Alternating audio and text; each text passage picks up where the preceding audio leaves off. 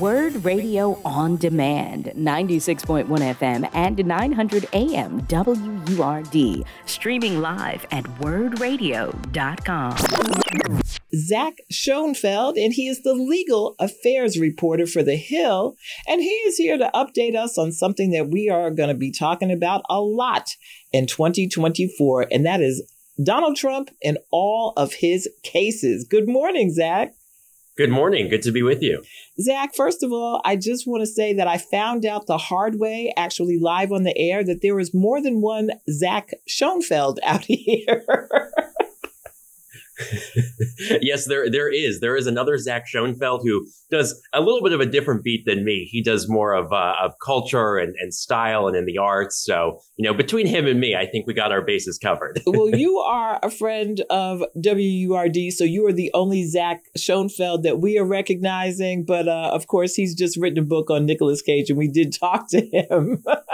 but I admit, I thought it was you the whole time. I said, well, I guess when he's not doing uh, legal uh, reporting, he's writing books about uh, pop culture. But uh, it was pretty funny.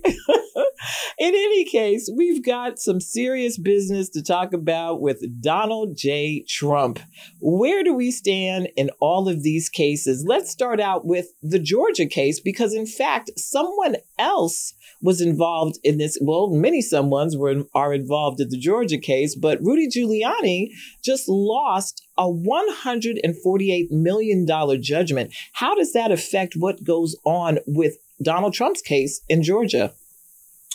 Well, Rudy Giuliani's defamation trial that took place in Washington, D.C. last month honestly was a precursor to what's to come in Georgia. We saw many of the, the same witnesses and talking about uh, the same sorts of allegations uh, at issue in that defamation trial that are eventually going to be down the road uh, at issue uh, in the Georgia criminal case, specifically all of these allegations uh, surrounding the pressure campaign on Georgia election workers, Ruby Freeman uh, and her daughter, Shaye Moss. So I think, you know, I was in, in the courthouse for that trial and watching Ruby Freeman and, and Shaye Moss take the stand, come face to face with Rudy Giuliani in the courtroom. I think it's probably not the last time that that we'll see such a sight. I think there is a good possibility that we'll see Ruby Freeman and Shaye Moss testify uh, in this Georgia trial whenever that mm-hmm. takes place. Uh, so I think in many ways, uh, when we get to Georgia trial, uh, it's probably going to feel a little bit like deja vu um, back to, to this civil trial last uh, last month. But of course, when we get to Georgia, we'll be actually talking about criminal charges uh, for Rudy Giuliani and all of these other defendants. Uh, so so much uh, of a different kind of legal liability there.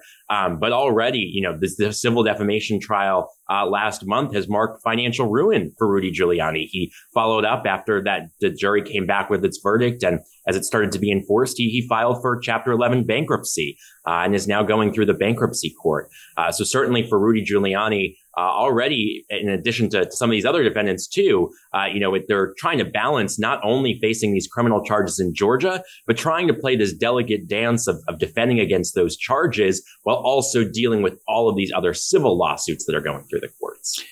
So, does this appear that because some of these defendants have already pled guilty in the Georgia case, and of course, Rudy Giuliani has lost this defamation suit, though no one seems to know when or, or if he will ever be able to pay that $148 million settlement, uh, does this hurt? Trump's chances overall of becoming uh, potentially acquitted in this Georgia case, or does this make it worse for him? I think the the four defendants that we've seen plead guilty certainly does spell a warning um, for for Trump and also a number of his defendants. I think in particular, as you look to Rudy Giuliani, I think if you look at the defendants who pled guilty, uh, and and kind of how the their allegations and the accusations against them connect to Trump and, and Giuliani and others.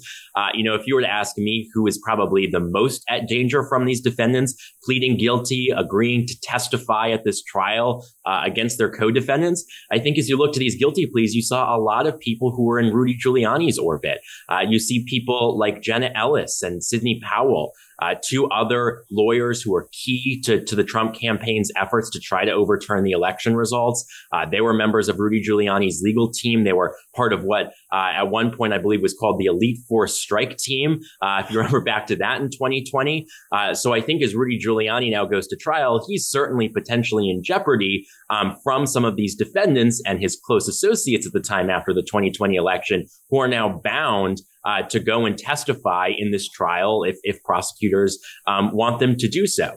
Uh, that being said, there is still a long way to go uh, before we get to the trial in Georgia. Uh, prosecutors are proposing a trial date of August 5th. Uh, we are not likely to see that trial date get set for a while. Uh, the judge has raised some concerns about, you know, all of the other cases going on in Trump world right now, uh, and the fact that things are, are constantly changing by the day. so what we've heard from the judge so far is he's starting to consider when to set a trial date, um, but also raising concerns that all of these other trial calendars are going to change. And so, you know, he could set a date now, but it's probably going to change down the road anyways. Um, I think, you know, one important thing to, to keep in mind that's coming up uh, is that most of the defendants are now about to hit their deadline for when they have to file all of their pretrial motions. So mm. almost all of the defendants, there's a few that got extensions, but this includes Trump, uh, this includes uh, Rudy Giuliani and, and, some of the other big defendants. They face a deadline next week to file any motions uh, of their pre-trial defenses. We've already seen a number of motions from Trump. We've seen him argue that his conduct was protected by the First Amendment. Mm-hmm. Uh, we've seen him bring up other defenses. Uh, but now we just wait and see what else is to come. Uh, one motion that we know is still to come, President Trump's lawyers have previewed is coming, uh, is his motion of presidential immunity, arguing that he is immune from this prosecution uh, in Georgia. So only time will tell over the next few days as we keep seeing these filings coming in and get a better picture of the contours of all of these different defendants' uh, pretrial defenses. Now, what is the next trial that is coming up for him, uh, and where is the New York trial going at this point? Sure. So over the winter, he's mainly going to be in his civil trials. And then as we get towards the spring and summer, that's when all the criminal trials are, scheduled to kick in. Uh, so to kind of walk through the calendar briefly, right now he's still on trial up in New York on a civil fraud trial. That trial's almost done. They've actually been on breaks o- over the holidays. Mm-hmm. They're set to come back in later this month uh, to go into closing arguments, and then we'll get a ruling at some point after that. Uh, then he has a civil defamation trial brought by author E. Jean Carroll, who had mm-hmm. uh, accused Trump of sexually assaulting her back in the 1990s. She's already taken Trump, Trump to trial once over the se- alleged sexual assault itself. Now she's taking him to trial over defamation. That's set to be uh, later in January. He also faces another civil suit related to his businesses uh, that's set to kick off right at the end of January. So that's his winter, a lot of civil suits. Uh, and then as we get into the spring, like I said, that's when his criminal trials are scheduled to begin. So this calendar is probably going to change. Something's going to change. But as of now, uh, right now, his first criminal trial that is scheduled to begin is his criminal trial in DC. This is one of the two prosecutions being brought by special counsel Jack Smith, mm-hmm. uh, where Trump is charged over uh, allegedly overturning, tr- attempting to overturn the 2020 election results. That trial is scheduled to begin March 4th the day before Super Tuesday. Uh, that being said, uh, there's a chance that it will be pushed back uh, as Trump tries to appeal some various pretrial defenses, which could tie up the case. Uh, so that's his first criminal trial is, is in March in DC. If that one gets pushed back, coming right after that is the hush money trial. This one up in New York. This was the first indictment of Trump back uh, last March and April-ish. Uh, and if the the case in DC and that trial gets pushed back from that March 4th date, that's the the major obstacle that's preventing the hush money trial from moving forward. So if this trial in DC does in fact get pushed back, you know, however many months, then the hush money trial could jump out in front uh, because under New York system, Donald Trump does not have a lot of avenues to be able to tie up that case pre-trial and attempt to delay it. Uh, so I think now is it seems more and more likely by the day that a delay is coming in the DC case. I think the chances are going up that the hush money case will ultimately be the criminal trial that goes first. If you're just joining us, I'm Tonya Pendleton, and this is Reality Check. We're here with Jack Zach Schonfeld, the, the legal affairs reporter for The Hill, who is talking to us about all of Trump's trials and tribulations, I'm sure, are coming with those as well. Zach, I have to ask you, do you keep an Excel spreadsheet or something to keep up with all these cases? It is a multi-tab Excel spreadsheet and a calendar. Uh, is the only way that we have been able to kind of keep track of these dates. But uh, as someone whose, whose full-time job is doing this, I'll tell you, it, it still feels like uh, an absolute madness of a, of a schedule uh, and one that is also constantly changing. You know, I know I've been throwing out a lot of dates of his current trial calendars, uh, but at the end of the day, this, these dates are all changing uh, all of the time as, as, Trump now really gets into the thick of, of, trying to defend himself against all of these cases before trial. Uh, so I think even though we do have a calendar that is tentatively scheduled as of now. I would not be shocked if we see some some pretty major changes uh, between now and the end of the year. Zach, do we know how this is affecting his presidential war chest? It seems as though trial after trial, more people are uh, donating and responding in ways that would be considered rather unexpected for a presidential candidate that is facing this many criminal and civil cases at this point.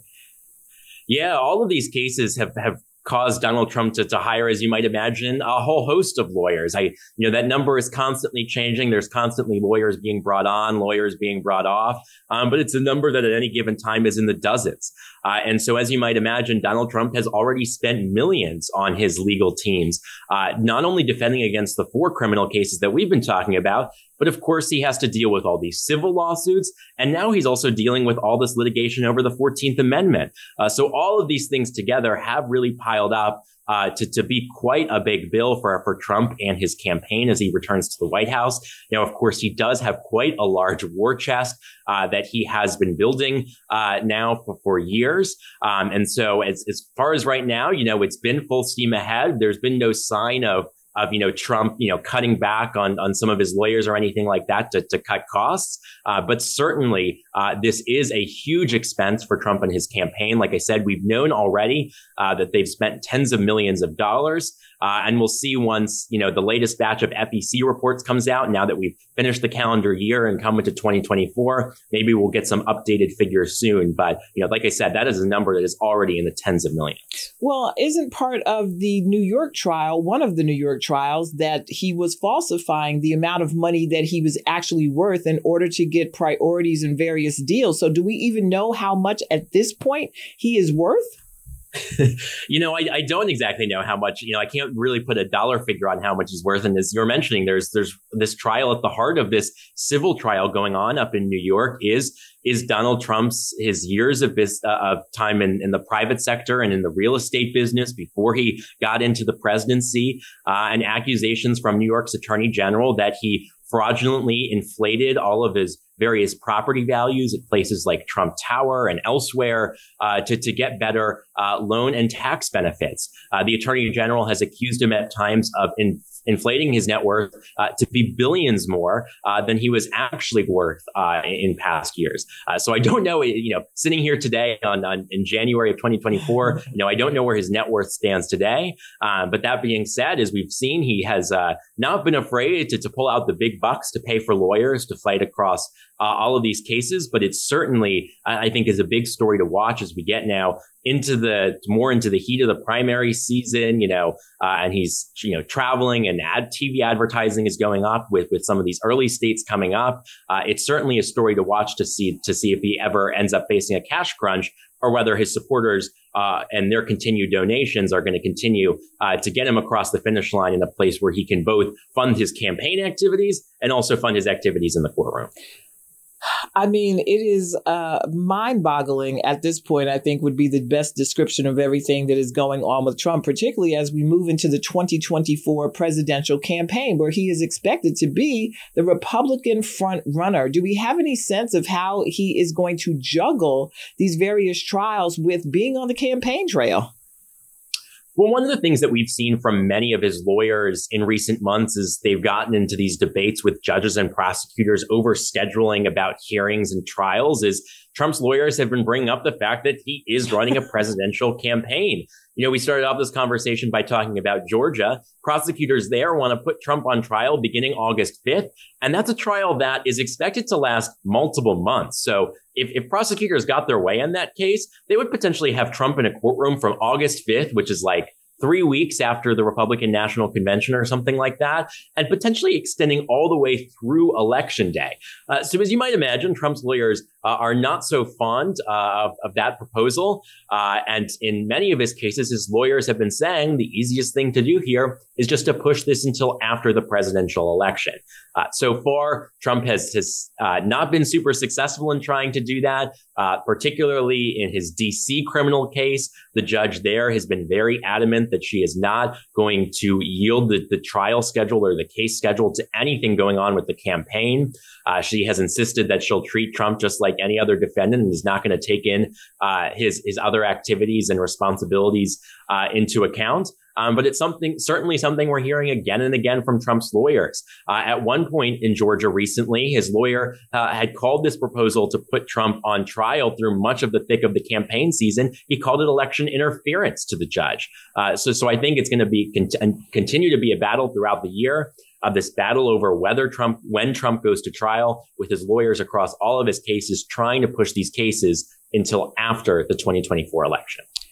Well, Zach, I am sure that you will keep us posted. Uh, it sometimes feel like we have fallen directly into the matrix and into an alternate universe because this is the first time in history that we have had a president, presidential candidate and presumptive Republican uh, presidential nominee who is going through this this many trials. I mean, it, it, just really, as I said, it boggles the mind. But Zach, thank you for keeping us abreast of it. You know that we're going to call on you again as things uh, continue to develop in the trials of Trump.